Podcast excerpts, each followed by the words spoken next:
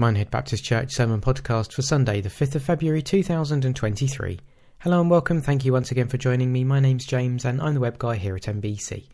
This week, Paul continued our series looking at lessons from Joshua, and he was looking at following God's battle plan.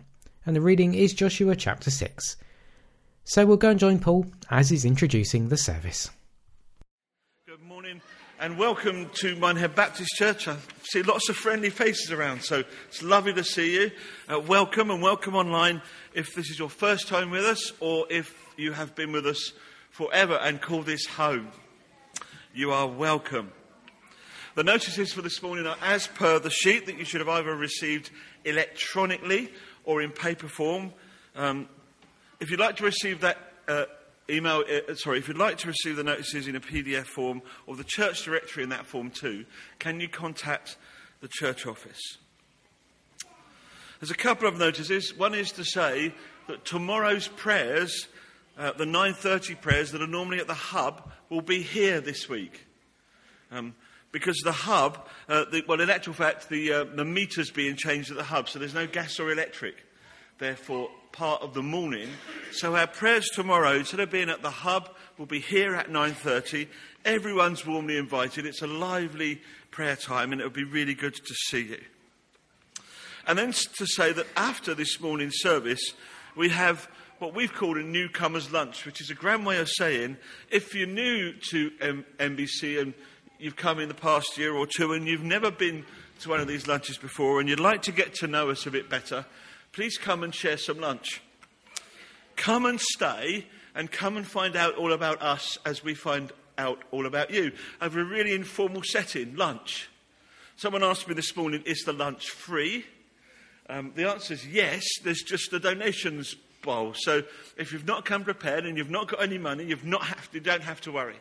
Just come and share lunch and let's, uh, let's chat together, find out more about each other. That's if you're new to the church. So, those of you that would call this home, okay, bless you, you're lovely.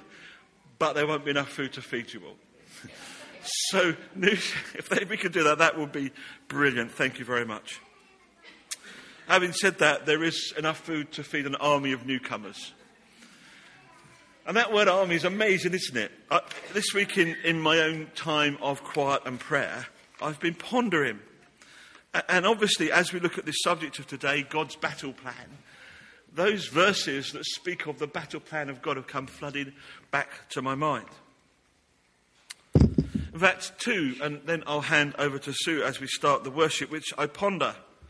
Maybe they're ours for this moment. Joshua is told this Deuteronomy chapter 4, verse 21.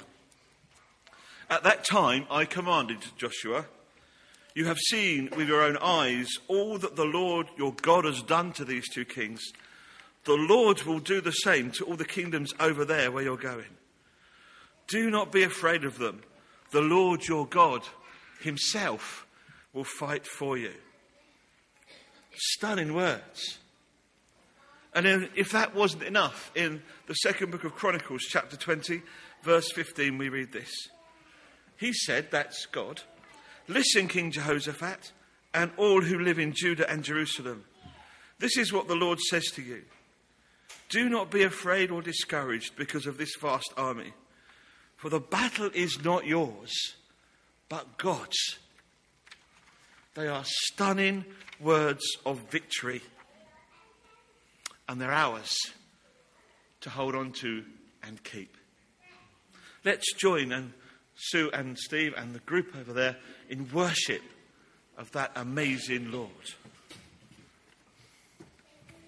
So it's quite good actually. Those words have just really sort of touched my heart. You can listen to them over and over and over again, can't you?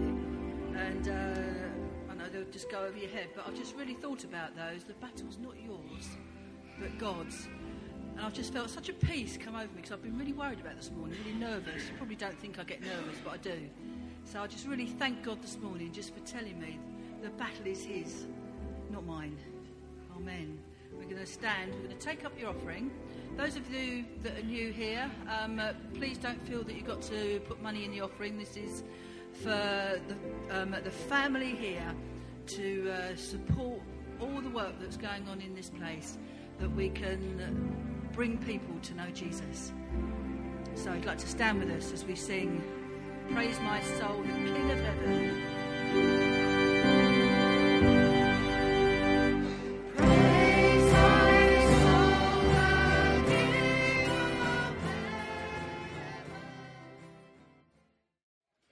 Got a very simple question for you with possibly a very profound answer. What's your family?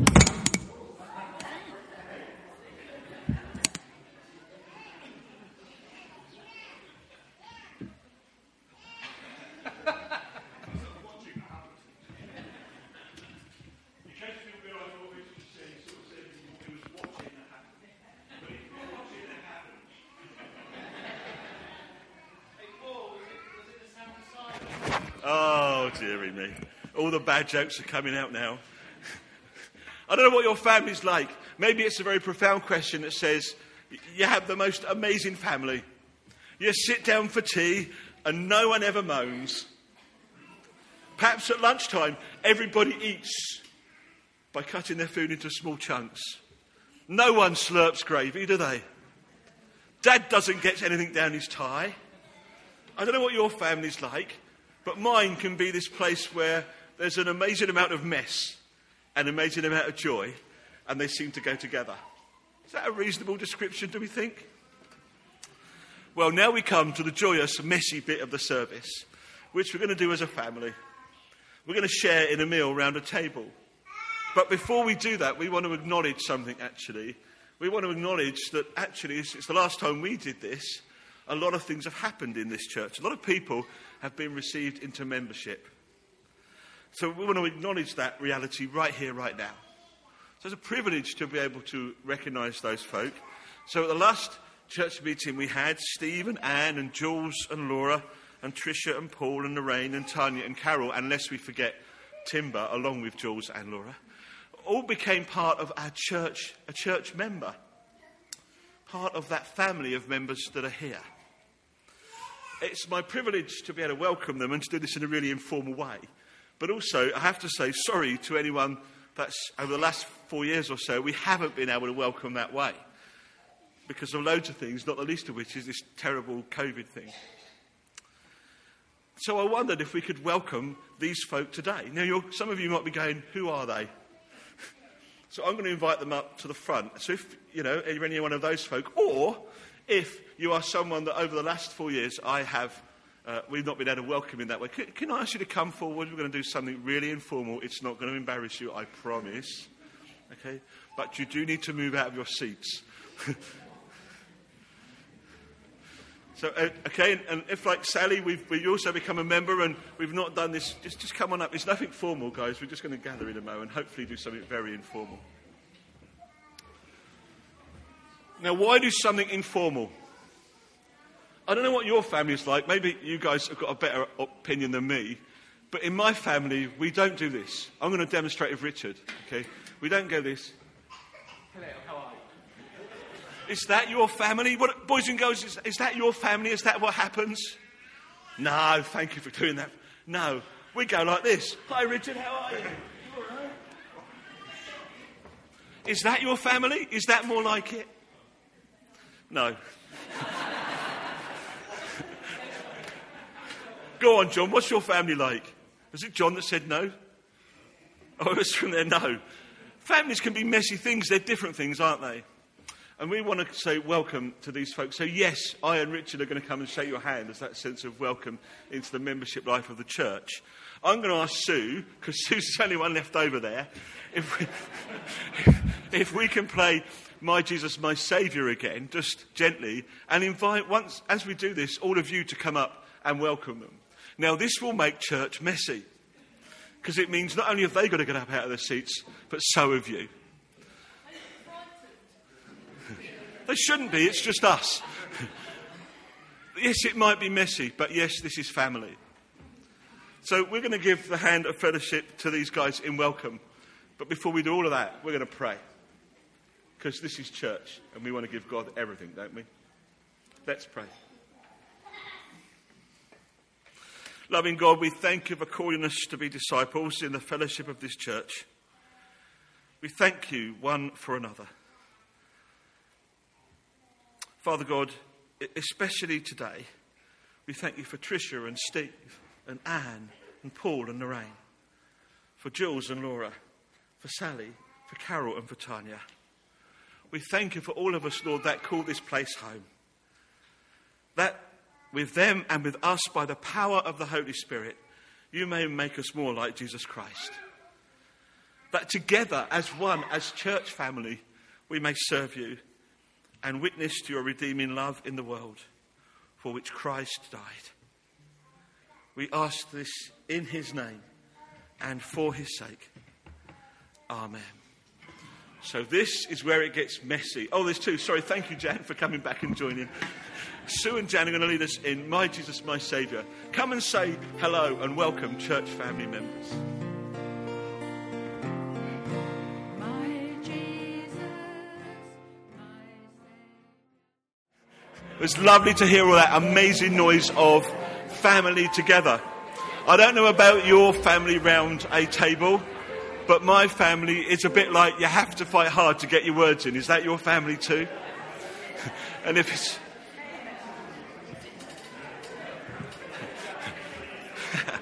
and, and, and in actual fact, it's also true to say that in, in my family, when we gather like that, there is also laughter. So I'd like to thank Liam for providing the laughter for me this, this morning as he reached up his hand and he said, Oh, you knew, good to see you. Lovely. Thank you, Liam, for that moment of humour. Friends, we're going to gather round the table of the Lord. You can sit down now, guys.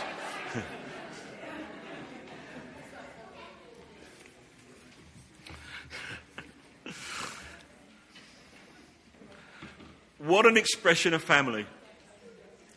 Because ultimately, family is about one thing. Ultimately, family is about life. A life shared together.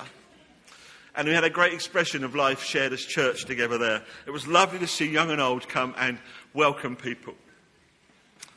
But of course, life exists around this table a table of covenant and remembrance, a table where we remember the foundations of our faith. A simple meal that Jesus has given us, a table where we remember that the battle belongs to Him. And quite frankly, friends, a table where we, where we acknowledge that He's already got the victory, and therefore so have we. This morning we come around this table as family, adults and children together. In one sense, we all come as children, don't we? We remember the Lord's love for us and remember that we share bread and communion wine as we do that.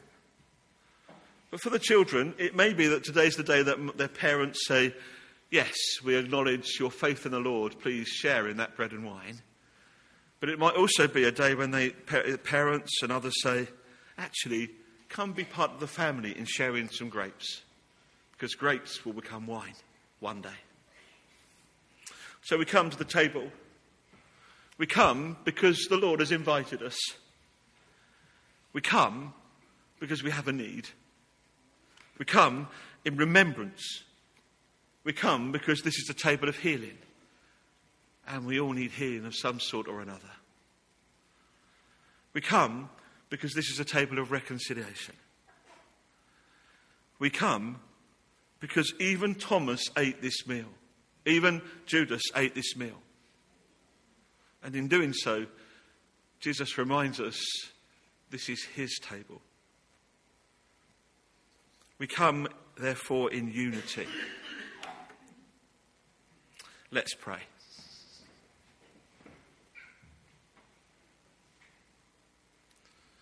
We come to this table, mighty God, acknowledging that all of us is open to you our hearts, our desires, the promptings of our spirits. We acknowledge that no secrets are hidden from you. And so we come. And as an act of confession in this moment, we pray, Lord, that you would cleanse us from all of the sins of our lives that is hidden, the thoughts of our hearts that are wrong. Cleanse us from the promptings of the Spirit, which we follow and follow others than you. Cleanse us, Lord, by the inspiration and the power of your Holy Spirit, that we may perfectly love you and reverently magnify you and bring you all the glory and the honour through the one whose feast this is. Through Jesus Christ our Lord, we pray. Paul tells us in the book of 1 Corinthians, chapter 11, of the institution of this meal. He says this For I received from the Lord what I also handed on to you that the Lord Jesus, on the night when he was betrayed, took a loaf of bread, and when he'd given thanks, he broke it and said, This is my body, that is for you. Do this in remembrance of me. In the same way, after supper, he took a cup, saying, This cup is the new covenant in my blood. Do this as often as you drink it in remembrance of me. For as often as you eat this bread and you drink this cup, you proclaim the Lord's death until he comes. Let's thank God for the bread and the wine. Let's pray. We thank you, Lord, for these gifts of bread and wine, the symbols of our world, yet also signs of your transforming love. Send your Holy Spirit, we pray that as we gather around this table, acknowledge his sacrificial, your sacrificial death, give thanks for your rising to life, look forward to the glory that we will share when you come again. As we do that, Lord, we pray that we may be renewed into the likeness of Christ, formed into his body, and acknowledge in our lives individually and our lives collectively the battle belongs to the Lord and you have the victory. May these symbols of bread and wine be symbols of victory, we pray, in his name and for his sake. Amen. Will those who are uh, helping to serve communion please come forward now? Okay. If not, can I ask some of the leadership to come and serve? It'd be a lovely thing to do that with our, our new members as well.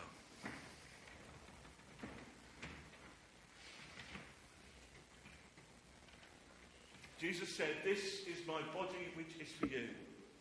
Do this in remembrance of me. As we receive the bread, so we will eat, a sign that he's given his life for you, and you are his. Amen. Body of the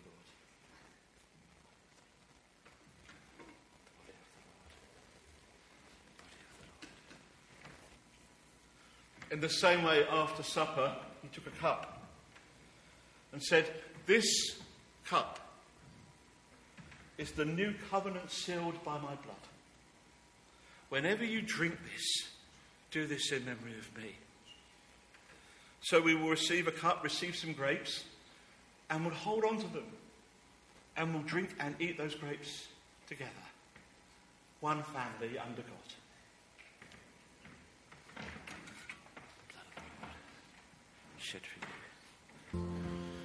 During the early church's time, we find this table being visited again and again and again. In fact, Acts suggests that the early disciples did this daily. Why? Because there's one more thing about this table that speaks of the family table. Again, your house might not be mine, but there are times when all but peace surrounds my table. But they learned quickly that this is a table of peace. And so I pray over us all that as we in a moment drink this wine together, the peace of the Lord will be ours to hold and to have. The peace of the Lord will underpin us all. The peace of the Lord will give us his understanding. And that we, as one family together, may uphold each other in peace of the Lord, in the peace of the Lord. This cup, where we remember and are thankful for God's love as shown in Christ and his blood that was shed for us, I say, let us drink and acknowledge his peace. The peace of the Lord be with you. Drink for his sake. Amen.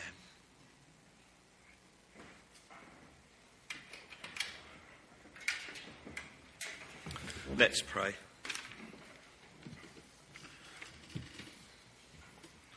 Father of all, we give you thanks and praise that when we were still far off, you met us in your Son and you brought us home. Dying and living, he declared your love, gave us grace, and opened the gate of victory. May we who share God's body live in his risen life. We who drink his cup bring life to others. We whom the Spirit lights give light to the world. Keep us firm in the hope you set before us, so that, you, so that we and all your children shall be free, and the whole earth will live to praise your name. Know that the battle belongs to the Lord, and that he has won victory. Through Christ our Lord we pray. Amen. Believe our children are going to leave us now, so as they go, let's just pray them on their way. Lovely to see you. Lovely to share a meal together. We hear all about what you've been doing a bit uh, later on. Father, we pray peace, the Lord's peace on all of our young people. We thank you, Lord, for them. And we pray that today they may learn of you, the one who holds the battle in his hand, and victory is his. In Jesus' name we pray. Amen. I think online you've probably seen a few of them rushing around there. But what a, what a lovely expression of church that they too have their place and their space and come and be with us. For our prayers of intercession today, we're going to look at one uh, international issue, one national issue, and one local issue. Um, when I was looking on my laptop last night, thinking, well, what shall we pray for in terms of world events and things? There's so much, isn't there, to pray for at the moment. Um, but a strange thing happened, and, and, I was sort of looking at BBC News and various other things, and Premier Magazine news feeds and stuff like that. Suddenly, MAF, which we've prayed for before in this church on a Sunday morning, Mission Aviation Fellowship, popped up on, on my screen, and I don't know why, it just did. I thought, is this the Lord's prompting? And, and I think it probably was, because they've sent a news feed out overnight to pray for Haiti. Um, it's something that's not on our minds very often, the, the, the, the island of Haiti, but the figures speak for themselves, don't they? 58% of the population are under the poverty line. 47 million acutely food insecure, with an increase of kidnappings in 2022 of over 100% compared with the previous year. Um, in, you know, in the last month, this last month, 10 of the senators have officially left their office. The main city, Port au uh, Prince, two thirds of that capital city is now under the control of gangs. And really, it is an unsafe place to be for anybody. And yet, Mission Aviation Fellowship are still going out there with their planes and taking aid and assistance. So I thought, let's just pray for that, shall we, this morning? Father, we want to thank you again for the, the work of Mission Aviation Fellowship and for their fleet of small aircraft that takes medical staff and um, medical aid and food resources to difficult places around the world. But this morning we pray especially for Haiti. And we just ask for an end to the gang violence that has now taken control of this country. We pray for a stable government. We pray for a leadership that is able to bring justice and fairness to its people, to the local population. And we pray for aid agencies many of whom have actually withdrawn because of safety issues in recent weeks. We pray for Mission Aviation, Mission Aviation Fellowship that, they will, that you will protect them, protect their planes, and continue to bless the work that they do in Haiti in these very dangerous times. Lord, we lift this country to you. Ask that you will intervene, that you will work in the hearts of those who carry guns and kill.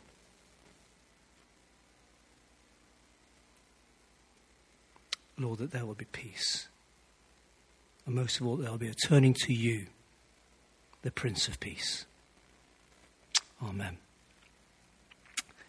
For our national thing, I just thought we'd good, good to pray for Evangelical Alliance. This church is a member of Evangelical Alliance, and I myself are personal members of Evangelical Alliance, and I'm sure several of you here this morning are.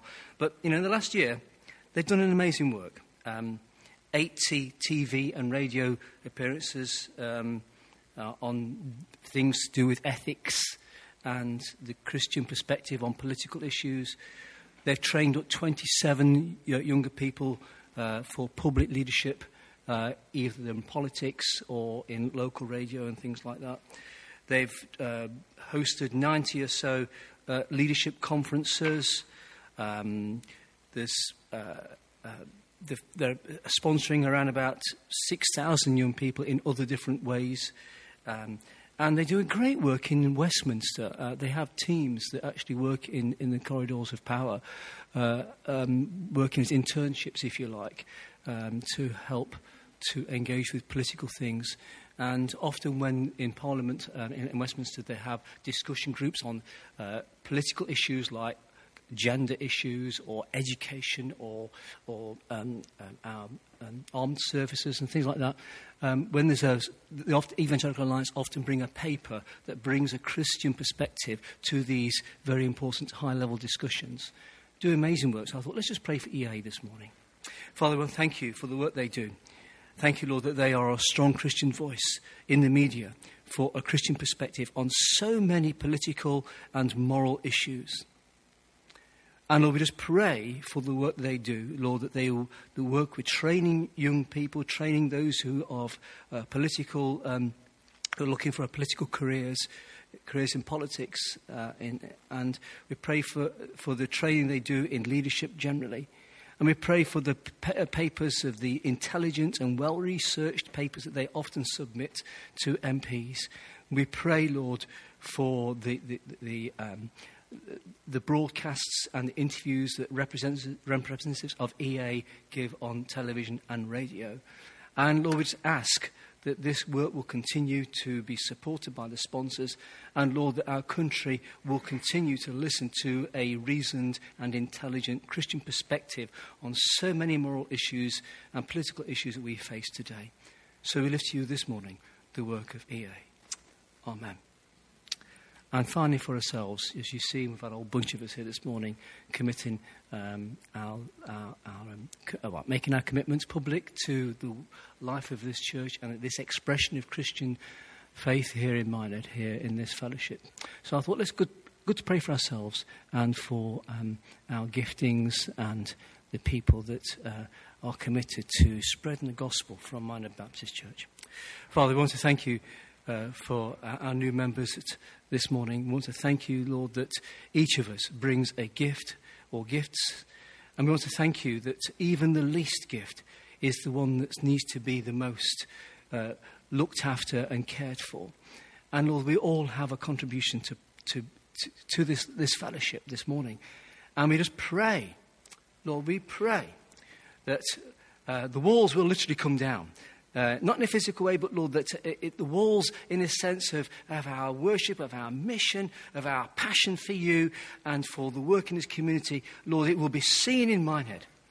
And Lord, that you will pour upon us a fresh enthusiasm for the gospel and, Lord, for reaching this town in Jesus' name.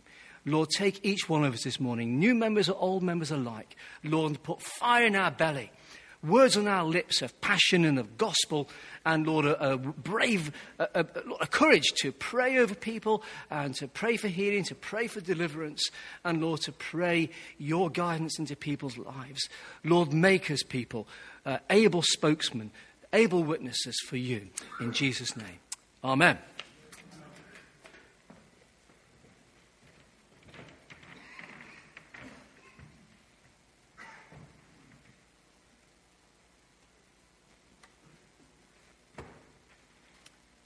Okay, the reading is from Joshua 6, the fall of Jericho. Now Jericho was shut up inside and outside because of the people of Israel. None went out and none came in. And the Lord said to Joshua, See, I've given Jericho into your hand, with its king and mighty men of valor. You shall march around the city, all the men of war going around the city once. Thus shall you do for six days. Seven priests shall bear seven trumpets of ram's horns before the ark. On the seventh day you shall march around the city seven times, and the priests shall blow the trumpets. And when they make a long blast with the ram's horn, when you hear the sound of the trumpet, then all the people shall shout with a great shout, and the wall of the city will fall down flat, and the people shall go up, everyone straight before him. So Joshua the son of Nun called the priests and said to them, Take up the ark of the covenant, and let seven priests bear seven trumpets of ram's horns before the ark of the Lord. And he said to the people, Go forward, march around the city, and let the armed men pass on before the ark of the Lord. And just as Joshua had commanded the people, the seven priests bearing the seven trumpets of ram's horns before the Lord went forward, blowing the trumpets, with the ark of the covenant of the Lord following them. The armed men were walking before the priests who were blowing the trumpets, and the rear guard was walking after the ark, while the trumpets blew continually. But Joshua commanded the people, You shall not shout or make your voice heard, neither shall any word go out of your mouth until the day I tell you to shout. Then you shall shout. So he caused the ark of the Lord to circle the city, going about it once. And they came into the camp and spent the night in the camp. Then Joshua rose early in the morning, and the priests took up the ark of the Lord. And the seven priests, bearing the seven trumpets of ram's horns, before the ark of the Lord walked on, and they blew the trumpets continually. And the armed men were walking before them, and the rear guard was walking after the ark of the Lord, while the trumpets blew continually. And the second day they marched around the city once and return to the camp. So they did for six days. On the seventh day they rose early, at the dawn of day, and marched around the city in the same manner seven times. It was only on that day that they marched around the city seven times. And at the seventh time, when the priests had blown the trumpets, Joshua said to the people, Shout, for the Lord has given you this city, and the city and all is uh, within it shall be devoted to the Lord for destruction. Only Rahab the prostitute and all who are with her in her house shall live, because she hid the messengers whom we sent. But you keep yourselves from the things devoted to destruction, lest when you have devoted them, uh, you take any of the devoted things and make the camp of Israel a thing for destruction and bring trouble upon it. But all silver and gold and every vessel of bronze and iron are holy to the Lord. They shall go into the treasury of the Lord. So the people shouted, and the trumpets were blown. As soon as the people heard the sound of the trumpet, the people shouted a great shout, and the wall fell down flat, so that the people went up into the city, every man straight before him, and they captured the city. Then they devoted all in the city to destruction, both men and women, young and old, oxen, sheep, and donkeys, with the edge of the sword. But the two men who had spied out the land, Joshua said, Go into the prostitute's house and bring out from there the woman and all who belong to her, as you swore to her. So the young men who'd been spies went in and brought out Rahab and her father and mother and brothers and all who belonged to her. And they brought all her relatives and put them in outside the camp of Israel. And they burned the city with fire and everything in it. Only the silver and gold and the vessels of bronze and iron they put into the treasury of the house of the Lord. But Rahab the prostitute and her father's household and all who belonged to her, Joshua saved alive. And she has lived in Israel to this day because she hid the messengers whom Joshua sent out to spy out Jericho. Joshua laid an oath on them at this time, saying, Cursed before the Lord be the man who rises up and rebuilds this city Jericho. At the cost of his firstborn shall be, he lay his foundation, and at the cost of his youngest son shall he set up its gates. So the Lord was with Joshua, and his fame was in all the land.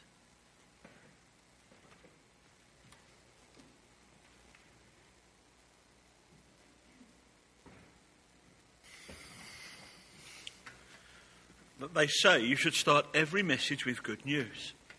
Here's the good news. You won't be here till half past, tw- half past 11. Is that okay? I hope that's good news. It was lovely to welcome those amazing group of people earlier on. And I say amazing because who knows what God is going to do with us? You and I, you and them, together. What I do know is that reading from Joshua chapter 6. We read, do we not, in that, in that uh, passage of the Israelites on the way to the promised land. Yet there's a problem. Jericho stands in the way. And just before that reading from Joshua chapter 6, we hear of the commander of the Lord or the captain of the Lord, depending upon your version of Scripture, talking with Joshua. And he tells him to follow a battle plan. Joshua, from that moment on, is determined to follow God's battle plan rather than his own. Well, hold on a minute. This is Jericho. So, what's Jericho like? Well, it was a city. It had been built thousands of years before Joshua was even born. It's well established. In fact, at this point of time, this is one of the oldest cities in the world. The place was a fortress. The walls, just to let you know, were 25 foot high. And in case you wonder, they were 20 foot thick. This is not like your garden wall at home unless you've got a very big garden. This place is fortified.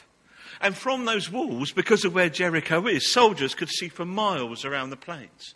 You couldn't surprise them. In fact, for the Canaanites, Jericho was the symbol of military might and strength and power.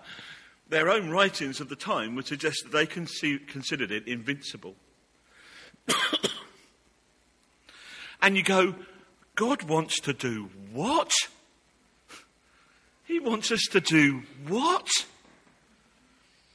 Imagine if God said to you, Dear Minehead Baptist Church, what I want you to do is to go around the town. I want you to find a trumpeter, you know, a really good one. And I want you to take a cross, and I want you to walk around the town for six days. And by the way, I don't want you to say a word. Hold on a minute. Not even to the person that comes up and says, What are we doing? Not a word. And they do it, don't they, according to Scripture, without the slightest moan. I wonder if God said that to this church, how many of us would decide that we couldn't go because we were too busy? God's battle plan. Oh, and by the way, if you remember what we said about the walls, they're doing this, they're going round once a day, and these soldiers are standing on top of the walls. They're about 25 foot above their head, and they're armed. Anyone walking round like that, around the outside of the walls, is vulnerable. You are vulnerable to attack. In fact, you're a sitting duck. Now, in military terms, and in terms of a strategic plan, it's madness, isn't it? Pure madness. Why would you want to do that? Well, it's God's plan. And just as when they cross the Jordan, the ark's going to go before them. Friends, I want to say this to you. It's true of them and it's true of us. God will lead them into battle because He's assured the victory, and whatever God has in store for us, we can be assured of victory because he, it is His plan. The only time we're going to get into trouble is when we go our way rather than His way. And God had a plan, and His plan's a good one although we don't see it. Basically, his plan is this if Israel attacked this city first, which is the fortress of Canaan, then that would put the fear of Israel into every single person in Canaan. Then the Canaanites saw God, Israel's God, in a bit of a different way to we do. They saw him as a nature God. They knew he was that. After all, he'd parted the Red Sea, hadn't he? And the Israelites had walked through.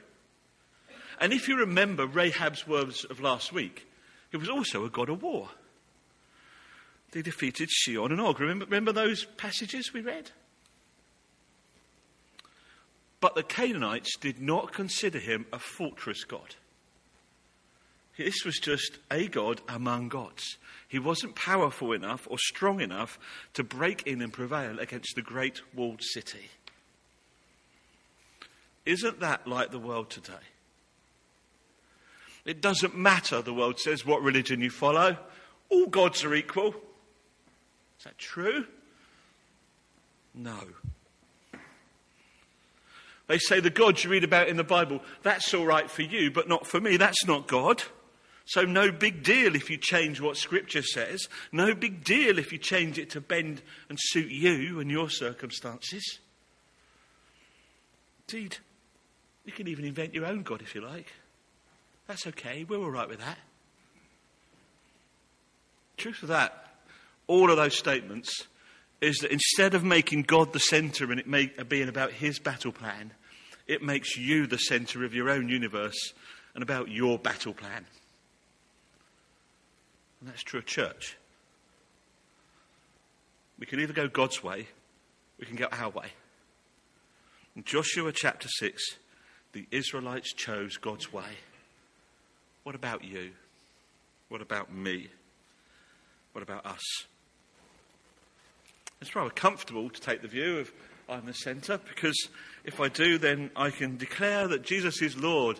God, I want to follow you all my days. And then, frankly, go back on Monday morning, or more likely in my case, on Sunday afternoon, because it doesn't last that long, to cheat and lie and grumble and gossip. And what about you?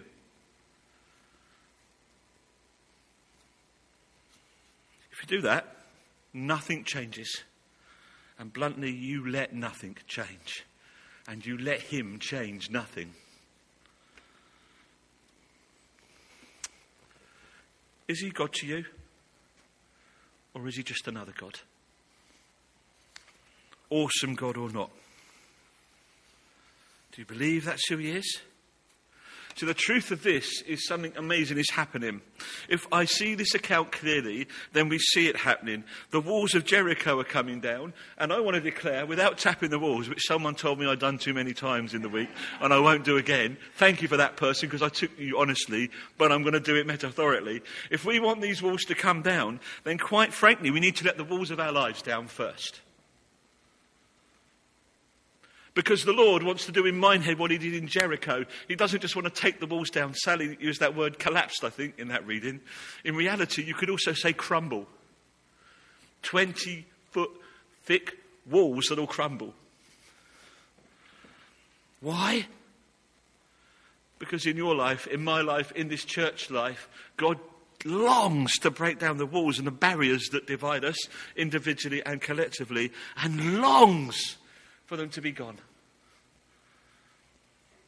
So let's stop for a moment and ask another question. Are you listening to God this morning? Are you? Indeed, if this morning someone came up with a prophetic word and told us to do the unimaginable that I've already said we should, to walk around the town seven times with the cross, would we go? Would we get up of our seats and follow him?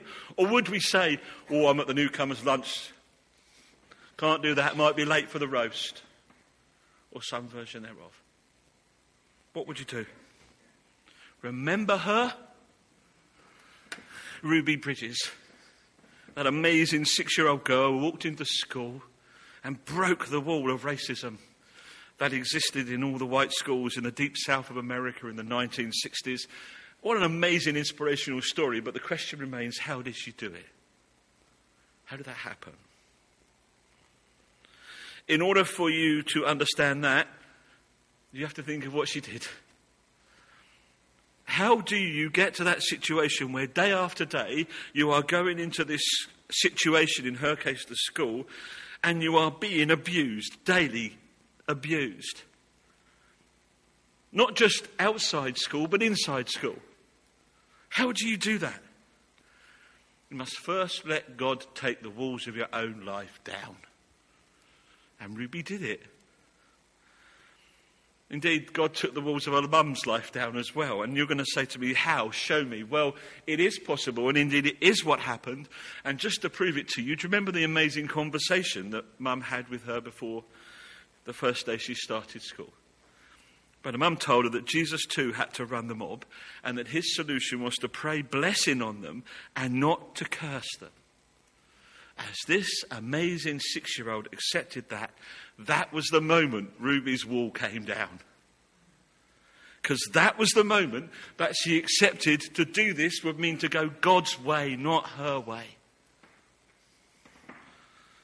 Oh, that this church, that you and I may learn the lesson of a six year old girl from 1960s, the deep south of America. May we learn her lesson well. What about you? Is your faith that deep and dynamic that you'll let God bring the walls of your life down? Going to do that this morning? Or are you sitting there thinking, well, that's lovely, but I love my own ways. Thank you very, very much. Stick to your battle plan, which incidentally, friends, has not worked thus far, has it, despite your years of trying? What do you want to do? Today's the day the Lord is saying to you and me, choose. Make a choice. Choose me.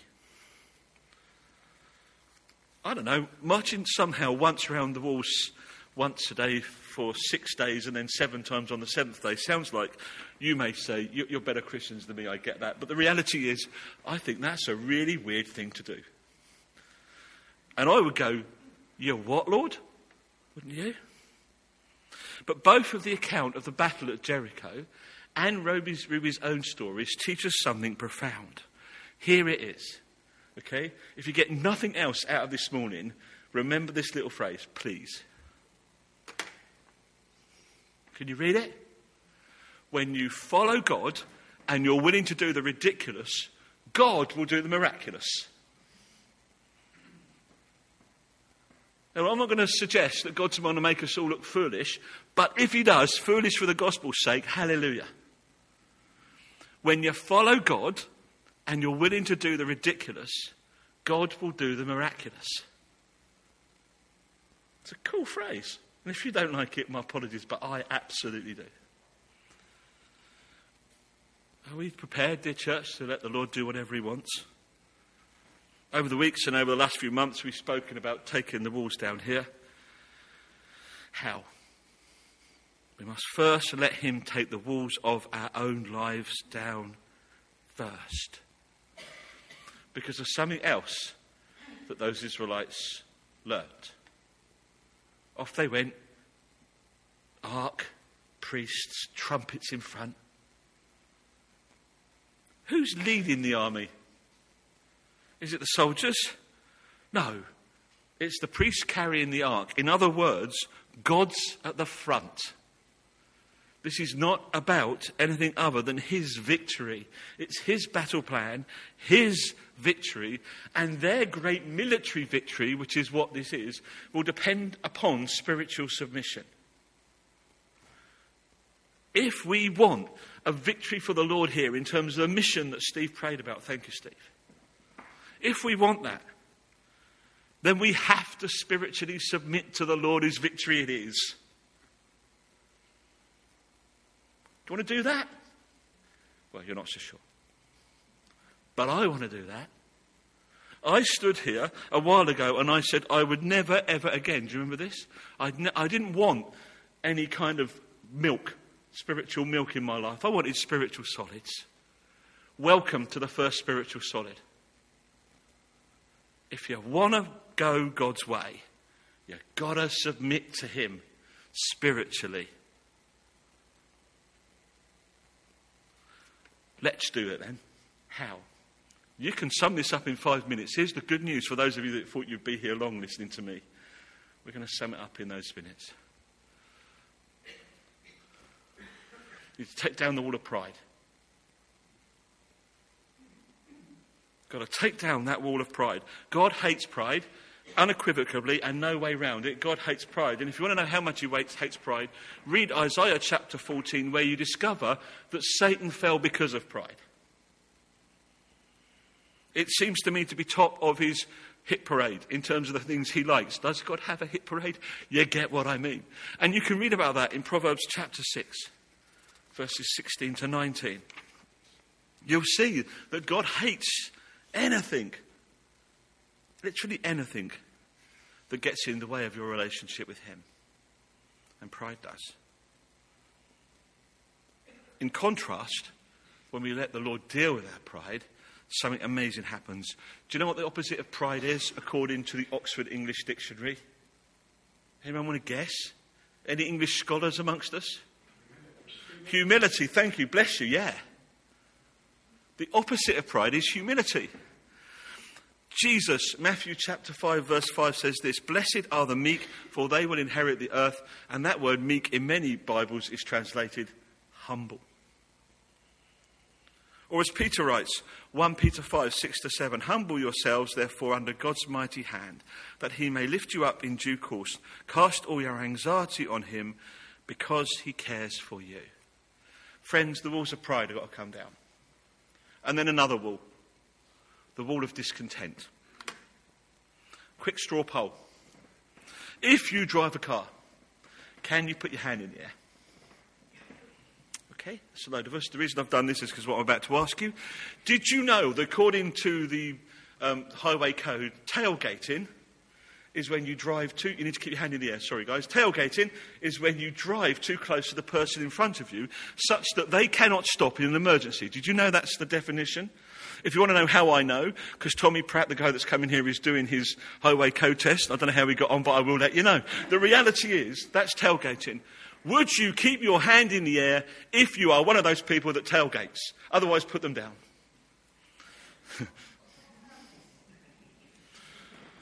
well, I think, Sally, that means that you and I, most tailgaters, must live in Pagnell Road. Hold on a minute. Sorry? No, not according to the highway code, Steve. Sorry, you can't get away with that. Uh, just in case you wonder online, Steve said it depends how slow the driver is. Well, that's not the highway code, my friend. I'm going to make a suggestion. Go home and read it. you have to adhere to the two second rule. No, only a fool breaks the two second rule in the Bible. Anyway, that's another story altogether. and the only reason I know that is because I've, you get my drift with Tommy, I've, I've read it. But the truth of this is, isn't it amazing? Where do all the tailgaters live? Pagnell Road. isn't it funny though? Bluntly, what that tells us is a silly little way of showing you something. It's always someone else, isn't it, who does things they shouldn't. Always someone else that does that sort of thing, surely. Always someone else in church that's critical or moaning or groaning. It's always somebody else that spreads gossip. I was just passing facts on. It's always, always somebody else. Never you, never you, never me. How often have we done that? And justified our act by saying it was for everybody's good. I'm just telling them for their own good. I can't tell you, because I don't know, okay, how many times as a pastor someone has come to me and said something like, Paul, I need to share with you. I can't tell you how many times people have come up to me moaning about a variety of things. The coffee's, t- I've had this here, I'll just give you one. The coffee's too strong. Another person, the coffee's too weak. I can't tell you, and I've had bigger moans than that at other places. Don't get me wrong, my head's lovely, but you get my drift.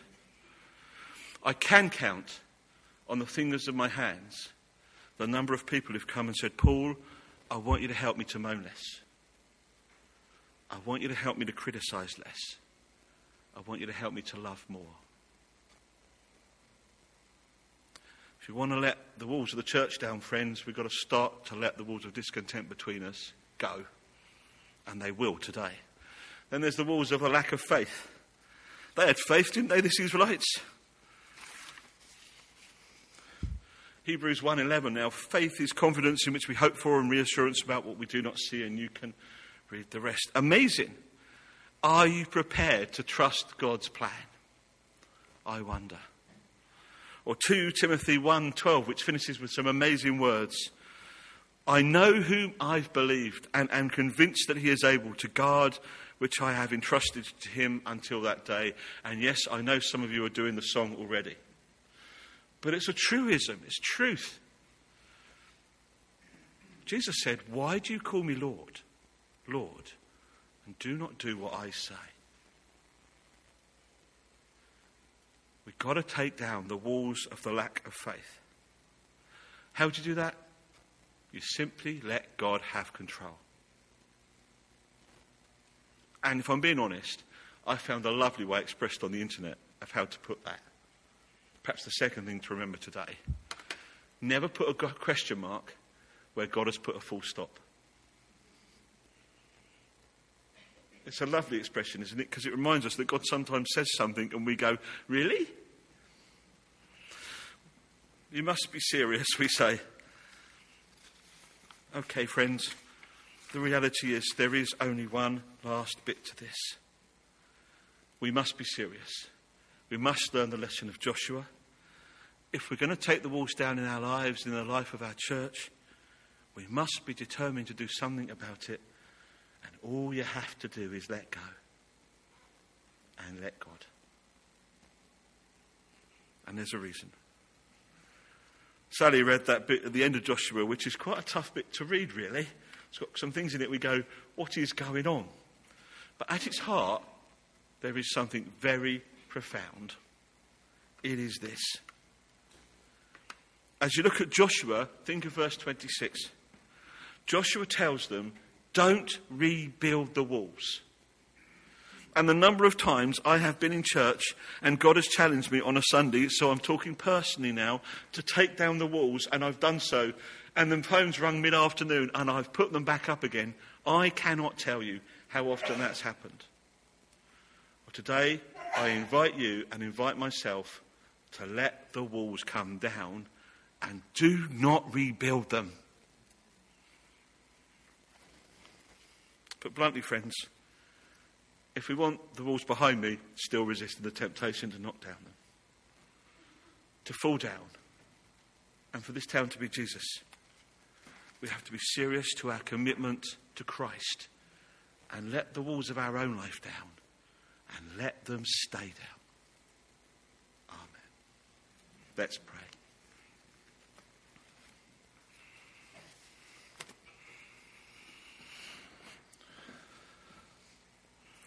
Father God, as I am personally challenged by that story of Joshua, I pray for myself and for my brothers and sisters in Christ here that we will remember that if we follow you and are willing to do whatever you say, including the ridiculous, that you will do the miraculous. I commit myself once again to submitting to you, acknowledging that the victory in Christ depends upon my spiritual submission to you. I acknowledge that I need to bring down the walls of pride, the walls of discontent, the walls of lack of faith, and the walls of disobedience in my life. And this morning, in this moment, I lay them down. I let them come down. And I commit myself once again but Lord, this time, I pray, I commit myself once again, not just to laying those walls down, but to never building them up again. May the walls have been laid down. And may we leave those walls, as the walls of Jericho would have been, collapsed, a reminder that God's is the victory, His is the battle plan. He is our leader, our Lord, our Master, our Saviour, and our friend. The battle belongs to the Lord. The victory belongs to the Lord. The walls in our lives have crumbled. Now let's go take the walls of the church down. In Jesus' name I pray. Amen. And so we finish with the words we began with in Deuteronomy chapter 3. At that time, I commanded Joshua, and I want to add, and brackets, all you at NBC, close brackets. You have seen with your own eyes, heard with your own ears, all that the Lord your God has done to these two kings. The Lord will do the same to all kingdoms over there where you are going. Don't be afraid of them. The Lord your God himself will fight for you. And so this week, whatever battle you face, I declare the battle belongs to the Lord. And whatever problem you have, I declare, declare over your life that the victory is His. and in acknowledging the one who wins the battle and the fact that he's already won. May this week you have a week filled with peace that passes your understanding and puts you in the heart of God's understanding. In Jesus' name I pray. Amen. To leave a comment, please go to minehead-baptist.com slash sermons. Well, thank you once again for listening, and I'll speak to you soon.